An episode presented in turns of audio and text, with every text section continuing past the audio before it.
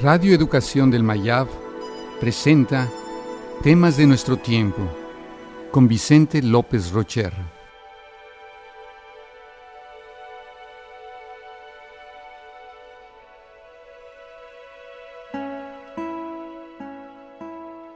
Autoestima. La autoestima es el primer paso de la autoconstrucción. Es el sentimiento valorativo de nuestra manera de ser, de quiénes somos y de rasgos corporales, mentales y espirituales que nos conforman. Es a partir de los 5 o 6 años cuando empezamos a formarnos un concepto de cómo nos ven nuestros padres, maestros y amigos. Cuando los adultos se burlan del niño, minan su autoestima.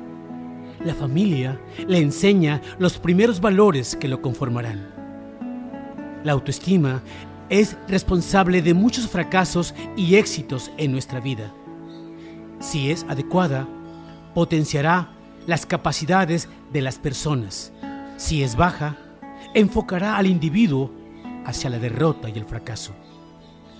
La confianza básica en uno mismo es fundamental para el desarrollo emocional y la autoconstrucción. Sin ella, no podemos crecer interiormente. Esta confianza nos permite descubrir el verdadero significado de la palabra intimidad, compartir el corazón y el espíritu. Puedes buscar durante largos años la estimación de los demás, pero ella está a centímetros de ti mismo en el interior. Cuando aprendemos a estimarnos y a permitir que nuestro yo sea amado, volvemos a casa. Ese retorno es el beneficio inesperado del acto de estimarnos a nosotros mismos.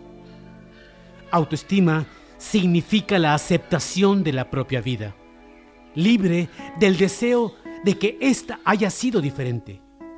Consiste en hacer las cosas con todo tu corazón y encontrar deleite en ello. Al hacerlo, permites que nazca la pertenencia a alguien y logras revelar tu más profunda identidad. Al lograr la autoestima, aceptamos con humildad nuestras limitaciones. Cuando aceptamos las situaciones de la vida tal y como se presentan, sin intentar cambiarlas o modificarlas, nos rendimos soltamos la rienda, dejamos de luchar y nos encontramos con la paz, la serenidad y con el mayor de los tesoros, nosotros mismos.